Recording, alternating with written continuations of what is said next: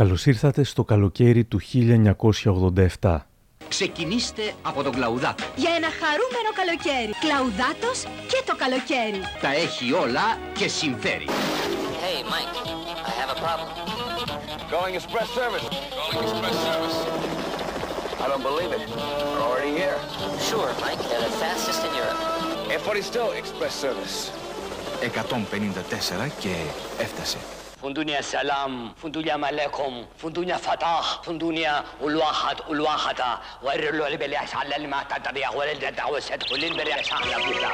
Τα νέα τηλέφωνα της Σάνιο είναι έξυπνα γιατί θυμούνται, είναι έξυπνα γιατί πληροφορούν, είναι έξυπνα γιατί υπολογίζουν και στα μελλοντικά ψηφιακά συστήματα επικοινωνίας.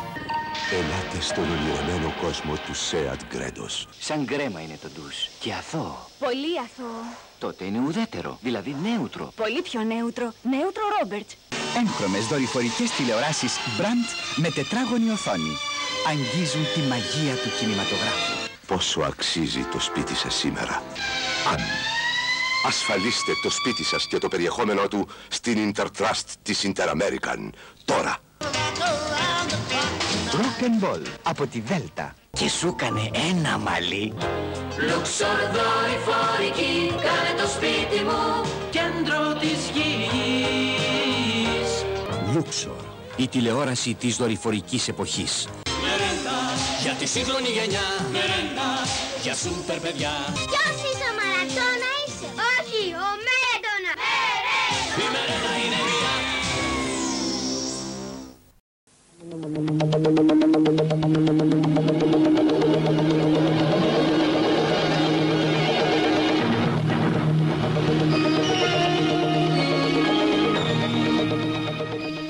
Ήταν το καλοκαίρι των αντιθέσεων. Το καλοκαίρι ενός ελληνικού θαύματος και μιας ελληνικής τραγωδίας. Το καλοκαίρι που είχαμε τους περισσότερους νεκρούς εν καιρώ ειρήνης. Πώς φτάσαμε όμως ως εκεί; Είναι τα podcast της LiFO. Γεια χαρά, είμαι ο Άρης Δημοκίδης και σας καλωσορίζω στα Μικροπράγματα, το podcast που φιλοδοξεί κάθε φορά να έχει κάτι ενδιαφέρον. Ακολουθήστε μας στο Spotify, τα Google ή τα Apple Podcasts.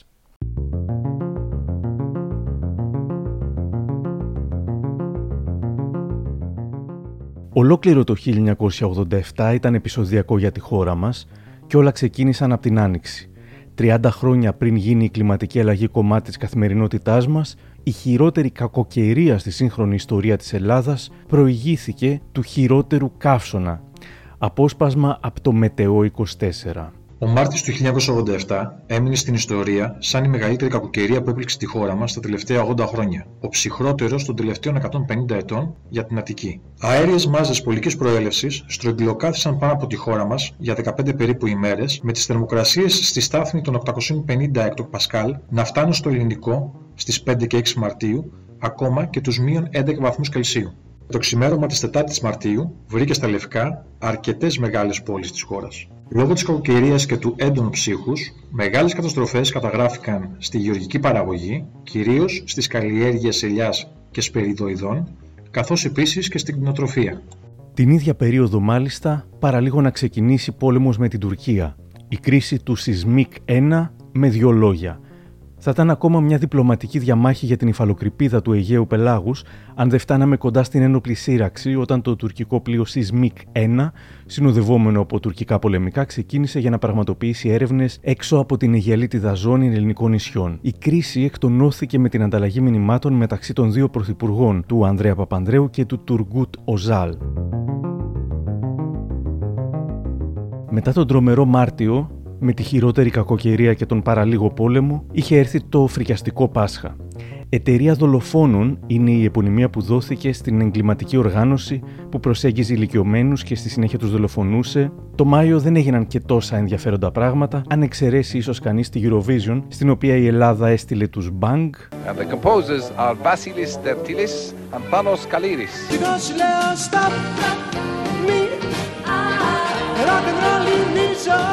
και η Κύπρος την Αλέξια. Άσπρο Μαύρο, written by the husband and wife composing team of Andros Papapablou and Maria Papapablou. Alexia will sing it for Cyprus.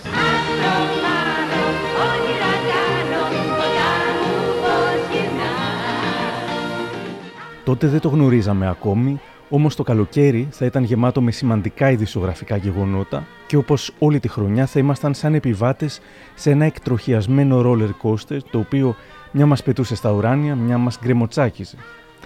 Καθώς όμως έμπαινε το καλοκαιράκι, οι Έλληνες ήταν ανακουφισμένοι και γεμάτοι όρεξη για διασκέδαση.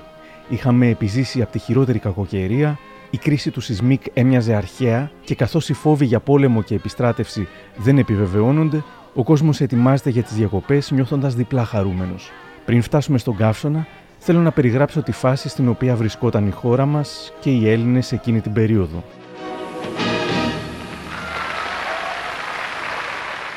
Είναι η εποχή που οι νέοι λένε «κούλαρε δικέ μου» και το face control στην είσοδο των μαγαζιών είναι η νόρμα. Ο νεοπλουτισμός στα ύψη.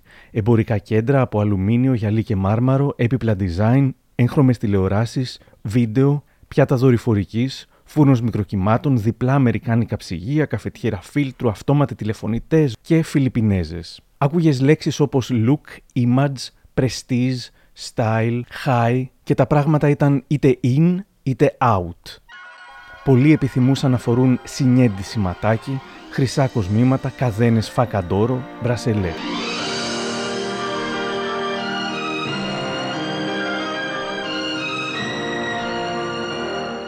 Καθώς φανταζόμασταν ότι ζούσαμε σε επεισόδιο της δυναστείας ή των σκληρών του Μαϊάμι, στην πραγματική ζωή η λιτότητα συνεχιζόταν και υπήρχαν συχνές διακοπές ρεύματος και νερού. Στις 25 Ιουνίου του 87, όλη η Ελλάδα παγώνει με την είδηση πως κάποιος Παναγιώτης Φρατζή σκότωσε την 18χρονη γυναίκα του, στραγγαλίζοντάς την και μετά τεμάχισε το πτώμα της. Της κόβει τα χέρια και τα πόδια επί 4 ώρες μέχρι να τα καταφέρει. Τα κομμάτια του πτώματός της αποκαλύπτονται όταν ένας συλλέκτης γραμματοσύμων τα βρίσκει στα σκουπίδια όπου έψαχνε για πεταμένους φακέλους. Στις 5 Ιουλίου ανακαλύπτεται ο κολοσσός της Ρόδου, μόνο που σύντομα γίνεται αντιληπτό πως επρόκειτο για φιάσκο. Ήταν απλώς κάτι τυχαία κομμάτια βράχου. Το καλοκαίρι του 87 η θάλασσα στη Χαλκιδική γεμίζει με εκατομμύρια ζελεδάκια. Δεν ήταν τσούχτρες, δεν πονούσες, αλλά δεν μπορούσες και να κολυμπήσεις, ούτε μέτρο χωρίς να ακουμπήσεις καμιά δεκαριά από αυτά. Ακόμα θυμάμαι πόσο φρικαρισμένος ήμουν. Τότε γεννιέται ο πέμπτο δισεκατομμυριωστό κάτοικος της γης θα ονομαστεί Ματέι και βλέπει το φως σε κλινική της Ιουκοσλαβίας. Τους γονείς του συγχαίρει ο Γενικός Γραμματέας του ΟΗΕ, ο Χαβιέρ Πέρες Ντεκουεγιάρ. Η γη λοιπόν τότε είχε 5 δισεκατομμύρια κατοίκους, τώρα που μιλάμε έχει 7,8 δισεκατομμύρια. Στον κόσμο, εκείνο το καλοκαίρι, η σιδηρά κυρία Μάργαρετ Θάτσερ οδηγεί το κόμμα της σε μια τρίτη ιστορική νίκη. Στην Αμερική πρόεδρος είναι ο Ρόναλτ Ρίγκαν, στη Γαλλία ο Μιτεράν, καγκελάριος της Γερμανίας είναι ο Κολ. Εμείς ανήκουμε στην Ευρώπη των 12, στην ΕΟΚ, και περιμένουμε το 1992 για την πλήρη ένωση. Ως πρόεδρο της Δημοκρατίας έχουμε τον ανεκδίγητο Σαρτζετάκη που νόμιζες ότι ήταν παροδία, αλλά δεν ήταν. Ελληνίδες και Έλληνες, με ιδιαίτερη χαρά απευθύνω προς όλους σας, Μακεδόνες και Θράκες, Υπηρώτες και Θεσσαλούς, Στεροελαδίτες και Πελοποννησίους, κατοίκους των νησιών του Ιωνίου και του Αιγαίου Πελάγους, Δωδεκανησίους και Κρητικούς, τις πιο εγκάρδιες και θερμές ευχές μου. Κυβερνά το Πασόκ και εν μέσω αλλεπάλληλων ανασχηματισμών το συγκεκριμένο καλοκαίρι έχουμε ως αντιπρόεδρου της κυβέρνησης τον Γιάννη Χαραλαμπόπουλο και τον Μένιο Κουτσόγιοργα. Υπουργός Δημοσίας Τάξης ο Αντώνης Δροσογιάννης. Εξωτερικών ο Κάρολος Παπούλιας με αναπληρωτή τον Πάγκαλο. Υπουργός Εθνικής Οικονομίας ήταν ο Κώστας Σιμίτης με υφυπουργό τον Γιάννο Παπαντονίου. Υπουργός Πολιτισμού η Μελίνα Μερκούρη. Υπουργός Οικονομικών ο Δημήτρης Τσοβόλας. Υπουργός Βόρειας Ελλάδας ο Στέλιος Παπαθεμελή. Η Νέα Δημοκρατία με αρχηγό τον Κωνσταντίνο Μητσοτάκη είναι η αξιωματική αντιπολίτευση και εκείνο το καλοκαίρι ανεβάζει στροφές. Τον Ιούνιο ο Μητσοτάκη ζητά εκλογές σε μεγάλη συγκέντρωση στο Σύνταγμα, στην οποία τον προλογίζει ο πρώην πρόεδρος του κόμματος Ευάγγελος Αβέροφ. Χαιρετίστε τον άντρα που επικεφαλής όλων μας, όλων μας ενωμένων, πολεμάει για αυτό το σκοπό. Λαέ της Ελλάδος, η απόψινή μεγαλειώδη συγκέντρωση κάτω από την βροχή δίνει αποστομωτική απάντηση στην κυβέρνηση του ψεύδους, των σκανδάλων, της σύψης και της διάλυσης. Ο Υπουργός Παιδείας Αντώνης Τρίτσι τολμά να τα βάλει με την Εκκλησία για την εκκλησιαστική περιουσία. Και εκείνη που φυσικά δεν θέλει να δώσει ούτε δραχμή, κάνει αυτό που ξέρει να κάνει καλά. Δηλαδή, διοργανώνει συλλαλητήρια.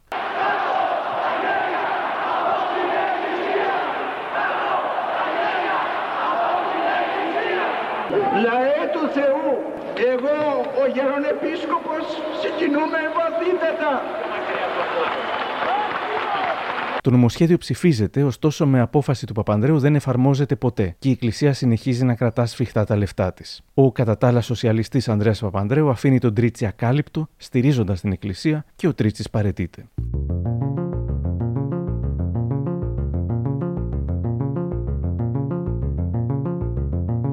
Θέματα συζήτησης των μεγάλων.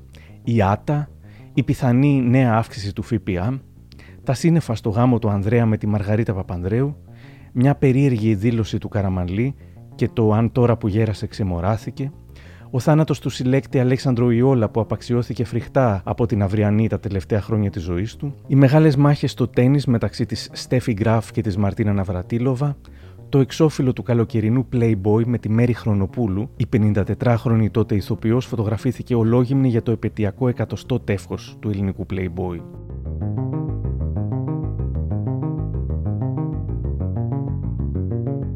Πώς ήταν τα μίντια; Και εκείνο το καλοκαίρι είχαμε μόνο δύο κανάλια. Αν και κάποιοι τυχεροί έβαζαν δορυφορική και έβλεπαν τα ξένα. Οι υπόλοιποι κάναμε ζάπινγκ μεταξύ της ΕΡΤ1, της ΕΡΤ2 και πάλι της ΕΡΤ1.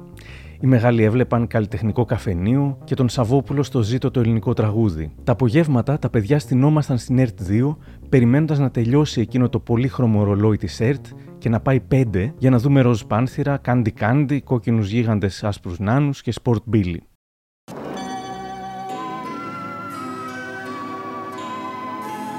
Μια μέρα πριν μπει το καλοκαίρι στις 31 Μαΐου, με πρωτοβουλία του τότε Δημάρχου Αθηναίων Μιλτιάδη Εύερτ, ξεκινά ο Δημοτικός Ραδιοφωνικός Σταθμός Αθήνα 984. Λίγες μέρες νωρίτερα είχε ξεκινήσει το Δημοτικό Ραδιόφωνο Πειραιά, ήταν το πρώτο καλοκαίρι της ελεύθερης ραδιοφωνίας. Ο σταθμός δεν είχε άδεια λειτουργίας και για να παραμείνει η κεραία στο Λικαβιτό έγινε υπερπροσπάθεια, ακόμη και συγκρούσεις. Αθήνα 984 FM Stereo. Στα του αθλητισμού το καλοκαίρι είχε πολλές εκπλήξεις. Ο Παύλος Γιανακόπουλος ανέλαβε τον Παναθηναϊκό. Στο ποδόσφαιρο, στον τελικό κυπέλου, αναμετρήθηκαν ο Ερακλής και ο Όφη. Το κύπελο κέρδισε για πρώτη φορά στην ιστορία του Όφη. Το πρωτάθλημα ποδοσφαίρου ήταν επεισοδιακό. Το κατέκτησε ο Ολυμπιακός του Αλκέτα Παναγούλια, όμως σημαδεύτηκε από την απεργία που κήρυξαν ποδοσφαιρικές ανώνυμες εταιρείες, τις τρεις τελευταίες αγωνιστικές του πρωταθλήματος. Αποτέλεσμα ήταν να μην προσέλθουν οι περισσότερες ομάδες στους τελευταίους αγώνες και να τιμωρηθούν με αφαίρεση 6 βαθμών. Οι μόνες που προσήλθαν και δεν τιμωρήθηκαν ήταν ο Ολυμπιακός, Παναθηναϊκός, Όφη και Πανιόνιος, οι οποίες και τελικά κατέλαβαν τις τέσσερις πρώτες θέσεις της βαθμολογίας. Και φυσικά στις 14 Ιουνίου εκείνου του αξέχαστου καλοκαιριού είχαμε αυτό. Δείτε τώρα φίλοι μας τον τελικό αγώνα μπάσκετ μεταξύ των εθνικών ομάδων της Ελλάδας και της Σοβιετικής Ένωσης από το στάδιο Ειρήνης και Φιλίας στα πλαίσια του 25ου Πανευρωπαϊκού Πρωταθλήματος Μπάσκετ.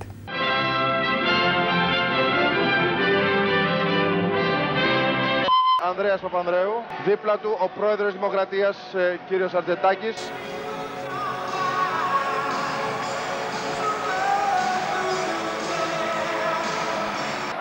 στα χέρια αυτού του τίμιου γίγαντα. Αργύρης Καμπούρης. 101-103. Θέλει προσοχή ο Βάλτερς για τον Γιωβάησα σε την τριών πόντων και η μπάλα έξω. Είναι το τέλος. Η ελληνική ομάδα είναι πρωταθλήτρια Ευρώπης. Είναι μία από τις μεγαλύτερες εκπλήξεις του παγκόσμιου αθλητισμού. Δύο τραγούδια σημάδεψαν εκείνο το καλοκαίρι και τα δύο σχετίζονταν με το Ευρωμπάσκετ. Το βραδάκι με το στόμα γεμάτο φιλιά του Λεωνίδα Βελή. Και το βράδυ, το βραδάκι, είσαι σπίρτο πανάδι φωτιά και με... Σχετιζόταν γιατί τραγουδιόταν στις κερκίδες ως με τον Γκάλι, το Γιαννάκη, τον Φασούλα και τα άλλα παιδιά. Και φυσικά το Final Countdown των Europe. Στις διαφημίσεις που παίχτηκαν πριν την έναρξη του μεγάλου τελικού, άκουσα και αυτή τη διαφήμιση ενός δίσκου συλλογή με κάποια σουξέ της εποχής. Hits 6 Hits 6 Οι αυθεντικές επιτυχίες 6. Hits 6.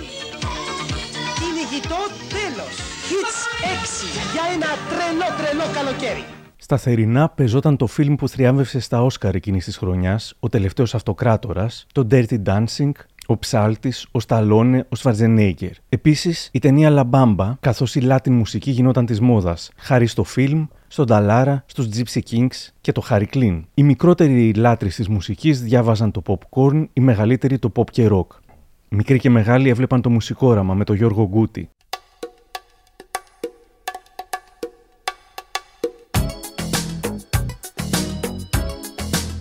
Οι mega stars της εποχής ήταν η Madonna, ο Michael Jackson, ο Prince, ο George Michael, η Whitney Houston.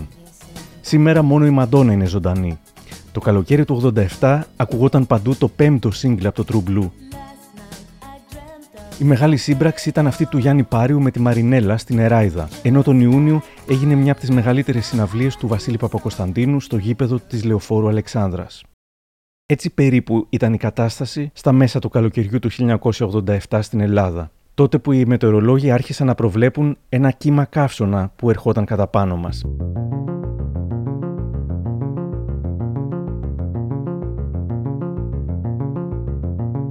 Οι καύσωνε τότε δεν ήταν ούτε κάτι ασυνήθιστο, αλλά ούτε και κάτι τρομερό. Οι ανώτατες θερμοκρασίες ήταν πολύ μικρότερες από τις σημερινές και οι καύσωνε κρατούσαν σχετικά λίγο. Εξού και τα κλιματιστικά ήταν κάτι σχεδόν άγνωστο για την Ελλάδα. Κοιμόμασταν με τις μπαλκονόπορτες ανοιχτές, είχαμε βεντάλιες, κάναμε πολλά ντουζ. Οι πιο ψαγμένοι μπορεί να είχαν και κάποιον ανεμιστήρα. Ελάχιστοι, πλούσιοι, μπορεί να είχαν αγοράσει κάποιο κλιματιστικό που είχε μάλιστα φόρο πολυτελείας. Γενικά, αν τύχαινε να κάνει πολύ ζέστη, απλά ζεσθενόμασταν πολύ. Μόνο που το καλοκαίρι του 1987 όλα άλλαξαν.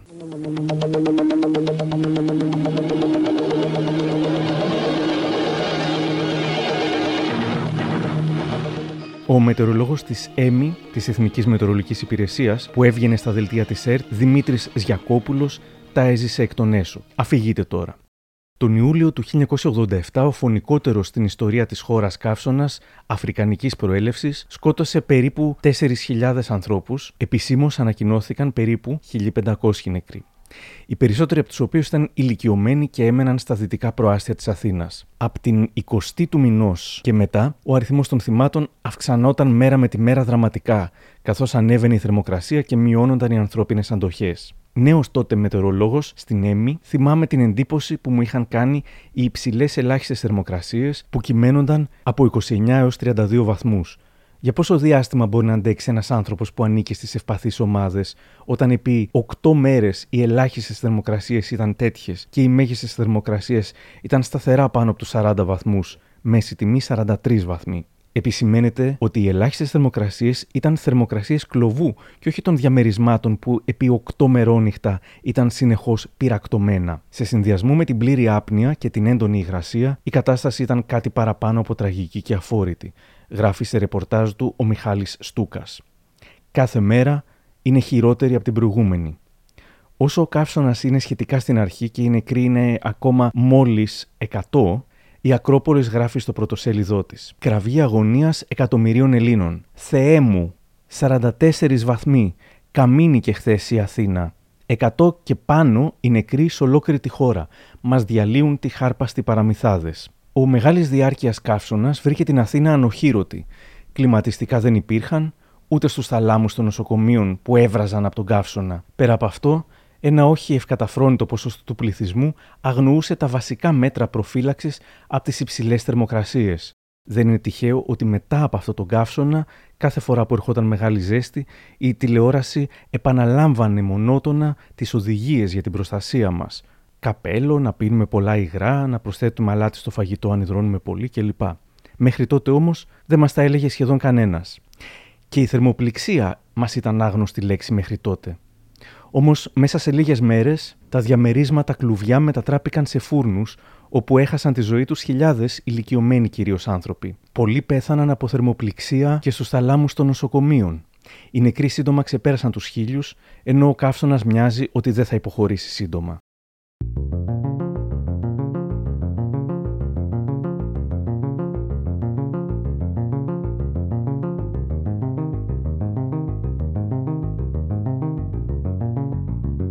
Καθώς πολλές οικογένειες έχουν ήδη φύγει για τις διακοπές τους, συμβαίνει το εξής απίστευτο.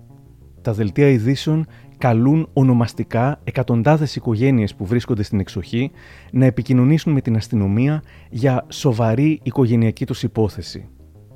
Όταν επικοινωνούσαν, μαθαίναν πως αφορούσε κάποιον δικό τους, ηλικιωμένο άνθρωπο που είχαν αφήσει πίσω και δεν άντεξε τον καύσωνα. Οι καταστροφές ήταν πολλές. Διαβάζουμε σε εφημερίδα της εποχής πως έλειωσαν και οι ράγες του μετρό.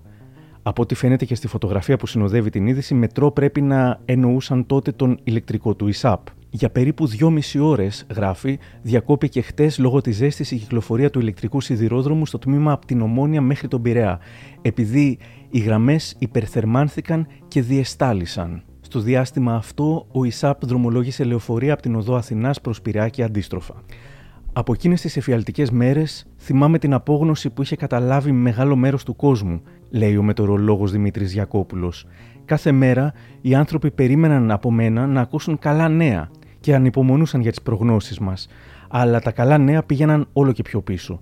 Τότε κατάλαβα το πόσο άχαρα μπορεί να νιώσει ένας παρουσιαστής δελτίου καιρού που σε τέτοιες δραματικές καταστάσεις δεν έχει να πει κάτι αισιόδοξο. Ποιος να το περίμενε, θυμάται ο Δημήτρης Ρηγόπουλος γράφοντας στη LiFO. Η θερμοκρασία σταματάει στους 44 βαθμούς και μένει εκεί για πολύ. Πρόκειται σίγουρα για μία από τις μεγαλύτερες τιμές στην Αθήνα, αλλά όχι τη μεγαλύτερη. Το καλοκαίρι του 78 είχαμε πιάσει 48 βαθμούς χωρίς ούτε ένα νεκρό. Το 1987 την διαφορά έκανε η διάρκεια και όχι η ένταση. Και μέσα σε όλη αυτή την τραγική κατάσταση ήρθε και το αθάνατο ελληνικό δαιμόνιο για να εκμεταλλευτεί και τον καύσωνα. Όπως γράφει στο blog του ο μετεωρολόγος Δημήτρης Ζιακόπουλος, στην οδό Πανεπιστημίου, συμπατριώτες μας πουλούσαν στους ταλαίπωρους διαβάτες νερό σε πλαστικά ποτήρια, σε απίστευτα υψηλές τιμές. Βλέπετε, δεν ήταν τότε διαδεδομένα τα μικρά μπουκαλάκια εμφιαλωμένου νερού. Γενικά, ο πολλής κόσμος δεν είχε συνηθίσει να πληρώνει για νερό. Έπαιρνες μαζί σου ένα παγούρι ή παγουρίνο ή ένα μεγάλο πλαστικό ποτήρι της Tupperware με νερό. Στη μέση περίπου του καύσωνα, στο πρωτοσέλιδο των νέων, διαβάζουμε. Θερίζει η λάβρα, νεκρή σε Αθήνα, Πειραιά, Λάρισα, Θεσσαλονίκη. Διαβάζουμε όμως και κάτι άλλο ανησυχητικό. Από ό,τι φαίνεται, οι έτσι κι αλλιώς όχι σπάνιες για εκείνη την εποχή διακοπές νερού βρήκαν τη χειρότερη ώρα να χτυπήσουν. Το νερό νεράκι, λένε σε 14 συνοικίες περιοχές της Αθήνας. Από τα δελτία ειδήσεων συνεχίζουν να γίνονται ονομαστικές προσκλήσεις σε οικογένειες για σοβαρή οικογενική τους υπόθεση και όσοι ήταν διακοπές έβλεπαν τις ειδήσεις τρέμοντας μη τυχόν αναφερθεί το όνομά τους.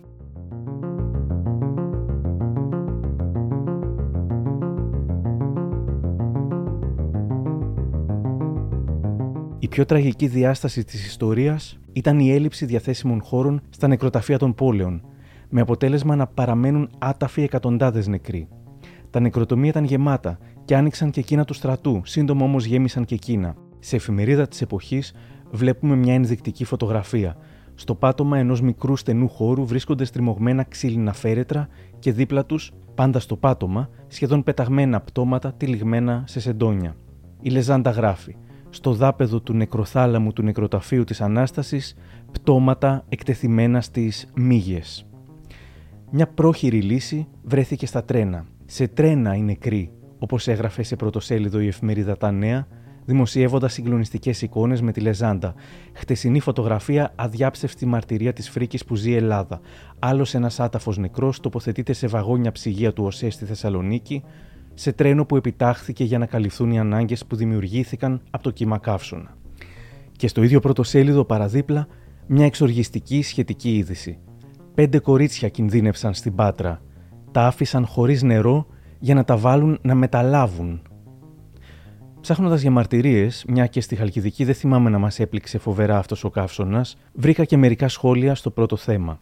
Θυμάται η Ελένη Δέλτα μιλάμε ότι εκείνη την αλυσμόνητη Κυριακή του Ιουλίου, 26 Ιουλίου 1987, στις 4 το απόγευμα, να μένεις κοντά στη θάλασσα και ο αέρας από την κάψα της λάβρας να είναι τόσο ξερός που νομίζεις ότι και τι παιδί ρουφούσες φωτιά μέσα σου. Δεν έχει όμοιότης εκείνη η κατάσταση. Έβραζε ο τόπος. Δεν κουνιόταν φύλλο. Δεν άκουγες τον παραμικρό θόρυβο. Ζούσες μέσα στο απόλυτο καμίνι. Και στην εξοχή στη Νότια Ελλάδα τα πράγματα δεν ήταν και πολύ καλύτερα. Είχα τελειώσει τη Δευτέρα Δημοτικού, λέει μια άλλη μαρτυρία, και ήμασταν στο εξοχικό των Θείων στους Αγίους Θεοδόρους. Θυμάμαι πώς έβρεχε η θεία τα σεντόνια, τα έβαζε στο ψυγείο για να παγώσουν και μετά τα έστρωνε στο κρεβάτι.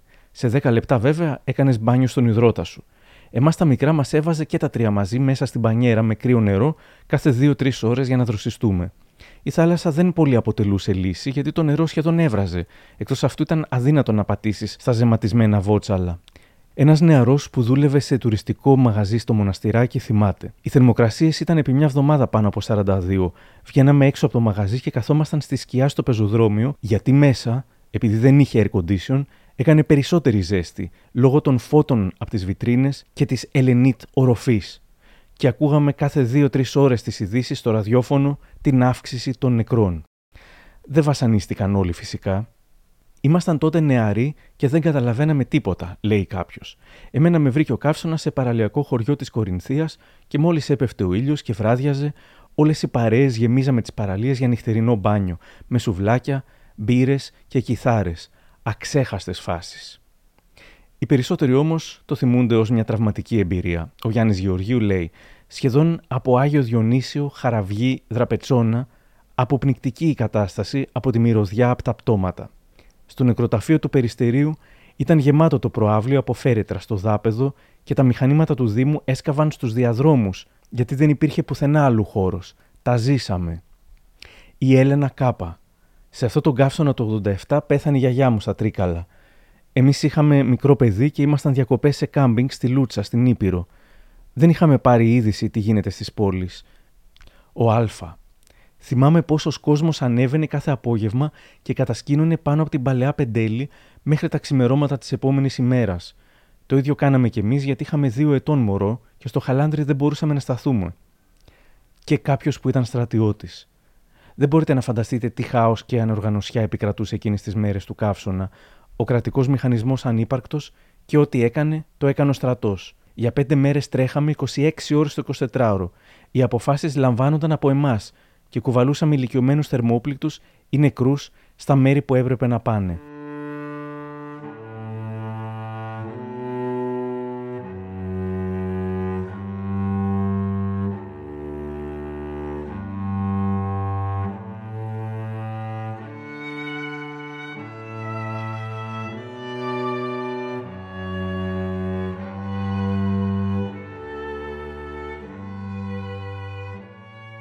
Κάποτε, έπειτα από σχεδόν 7 μέρες που έμοιαζαν αιώνες, ο καύσωνας αρχίζει να αποδυναμώνεται.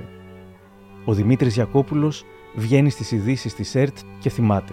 Στις νυχτερινές ειδήσεις της τελευταίας μέρας του καύσωνα, 27 Ιουλίου, όταν πια η αλλαγή του καιρού είχε ανακοινωθεί αλλά η πόλη εξακολουθούσε να βράζει, με ρωτά ο έγκριτος δημοσιογράφος της ΕΡΤ Κώστας Χούντας.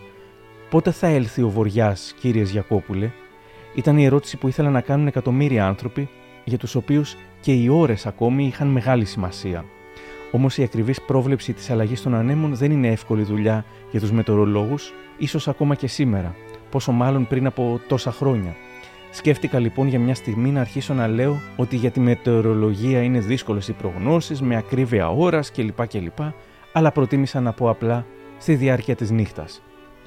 Τελικά, οι βοριάδες ήλθαν στην Αττική γύρω στις 2 η ώρα και το πρωί της 28 Ιουλίου πήραμε όλοι μια ανάσα. Τις επόμενες ημέρες η αντιπολίτευση κατηγορεί την κυβέρνηση ότι κρύβει τον πραγματικό αριθμό των νεκρών, δηλώνοντας μόνο 1.300. Ο μετεωρολόγος της ΕΡΤ Γιώργος Μελανίτης, στο βιβλίο του «Ο καιρός και τα μυστικά του», γράφει ότι οι νεκροί ήταν περισσότεροι από 3.500, οι 2.500 από αυτούς στην Αθήνα. Και ο Δημήτρης Γιακόπουλος, στο βιβλίο του «Ο καιρός, γιος της γης και του ηλίου, υπολογίζει πως οι νεκροί συνολικά έφτασαν περίπου τους 4.000. Πάντως, ακόμα και μόνο 1.500 να ήταν, ήταν οι περισσότεροι νεκροί σε καιρό ειρήνης. Ο Ιατρικός Σύλλογος κατηγορεί την κυβέρνηση για έλλειψη προγραμματισμού και στρατηγικής. Καταγγέλει πως η κυβέρνηση αδιαφόρησε για την ενημέρωση του κοινού παρότι τα στοιχεία της ΕΜΗ υπήρχαν από τις 17 Ιουλίου. Μερικές εβδομάδες αργότερα, η κυβέρνηση του Ανδρέα Παπανδρέου βρίσκει τη χρυσή επικοινωνιακή ευκαιρία να αναδείξει τα αντανακλαστικά της σε μια προσπάθεια να ξεχαστεί η πρόσφατη φωνική ολιγορία της. Προαναγγέλει δεύτερο μεγάλο καύσωνα και δηλώνει πανέτοιμη για να τον αντιμετωπίσει. Οι πολίτες πανικοβάλλονται και η Αθήνα αδειάζει. Λίγο μετά η κυβέρνηση θριαμφολογεί. τονίζοντας ότι δεν υπήρξαν νεκροί. Μόνο που στην πραγματικότητα και για καλή μας τύχη, ο δεύτερος καύσωνας δεν υπήρξε ποτέ. Η φιλονεοδημοκρατική εφημερίδα Ελεύθερος Τύπος κυκλοφορεί στις 10 Αυγούστου με πρωτοσέλιδο τίτλο Πασοκικό κόλπο ο νέος καύσων. Μια κυβερνητική νίκη εναντίον ανύπαρκτου κινδύνου. Σε φωτογραφία δείχνει δρόμο της άδειας Αθήνας, γράφοντας «Σκόρπισαν οι Αθηναίοι αλόφρονες στην επαρχία για να αποφύγουν τον μυθικό καύσωνα του Πασόκ». Ένα εξωφρενικό πασοκικό κόλπο αποδεικνύεται τελικά ο νέος καύσωνας, γράφει παραδίπλα, με στόχο να δοθεί εικόνα ενός πανέτοιμου κράτους και να αμβληθούν οι εντυπώσεις από τους νεκρούς του πρόσφατου καύσωνα, η κυβέρνηση δημιούργησε τον νέο καύσωνα, πανικόβαλε το Πανελλήνιο και κυρίως την πρωτεύουσα, για να καταγάγει κατόπιν περίλαμπρη νίκη εναντίον του ανύπαρκτου κινδύνου. Το κυβερνητικό αυτό σχέδιο παραπληροφόρησης καταγγέλλεται από τον καρδιολόγο κύριο Χαλδούπη, μέλος του Διοικητικού Συμβουλίου του ΠΙΣ και της Επιτροπής Προστασίας από τον Καύσωνα. Παράλληλα, η Μετεωρολογική Υπηρεσία της Αεροπορίας μας όπως και η ΕΜΗ Θεσσαλονίκης, έκανε γνωστό πως ουδέποτε είδε να έρχονται θερμοκρασίες υπερβολικά μεγάλες για την εποχή. Από το επόμενο καλοκαίρι του 1988 άρχισε η μαζική εγκατάσταση κλιματιστικών σε δημόσια κτίρια αλλά και σε σπίτια. Το air condition έγινε απαραίτητο στους Έλληνες και έπαψε να θεωρείται είδος πολυτελείας αλλά είδος επιβίωσης. Κι έτσι οι καύσονες των επόμενων ετών ήταν σχετικά ανώδυνοι.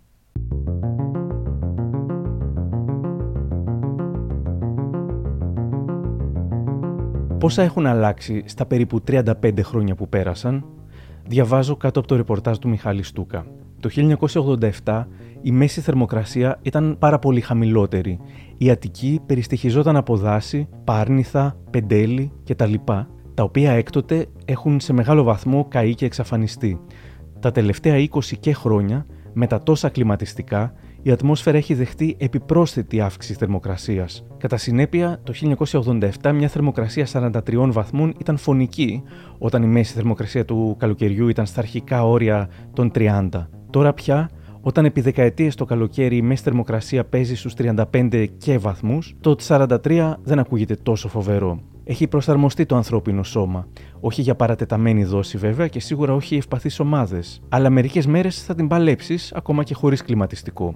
Όμως, οι εξωτερικές μονάδες των κλιματιστικών, οι λαμαρίνες των γιοταχή που αντανακλούν τον ήλιο, η πυκνή και αυθαίρετη δόμηση, ακόμα και σε περιοχές που το 1987 ήταν χωράφια, συντελούν στη δημιουργία ενός αποπνικτικού αστικού μικροκλίματος. Στο κέντρο της Αθήνας η θερμοκρασία είναι ακόμα υψηλότερη λόγω του ότι κόβεται ο αέρας από τα κτίρια. Ζούμε σε μια κόλαση, οι Αθηναίοι, γράφει κάποιος. Καμία ευρωπαϊκή πόλη, ούτε και ελληνική, με εξαίρεση ίσως το Ηράκλειο Κρήτης, δεν είναι τόσο πυκνά και αυθαίρετα χτισμένη. Έχουμε βγάλει τα ματάκια μας με τα χεράκια μας και η κλιματική αλλαγή μοιάζει να είναι ακόμα στην αρχή της. Γι' αυτό και πρέπει να κάνουμε ό,τι μπορούμε και να πιέσουμε όπως μπορούμε αυτούς που παίρνουν τις αποφάσεις.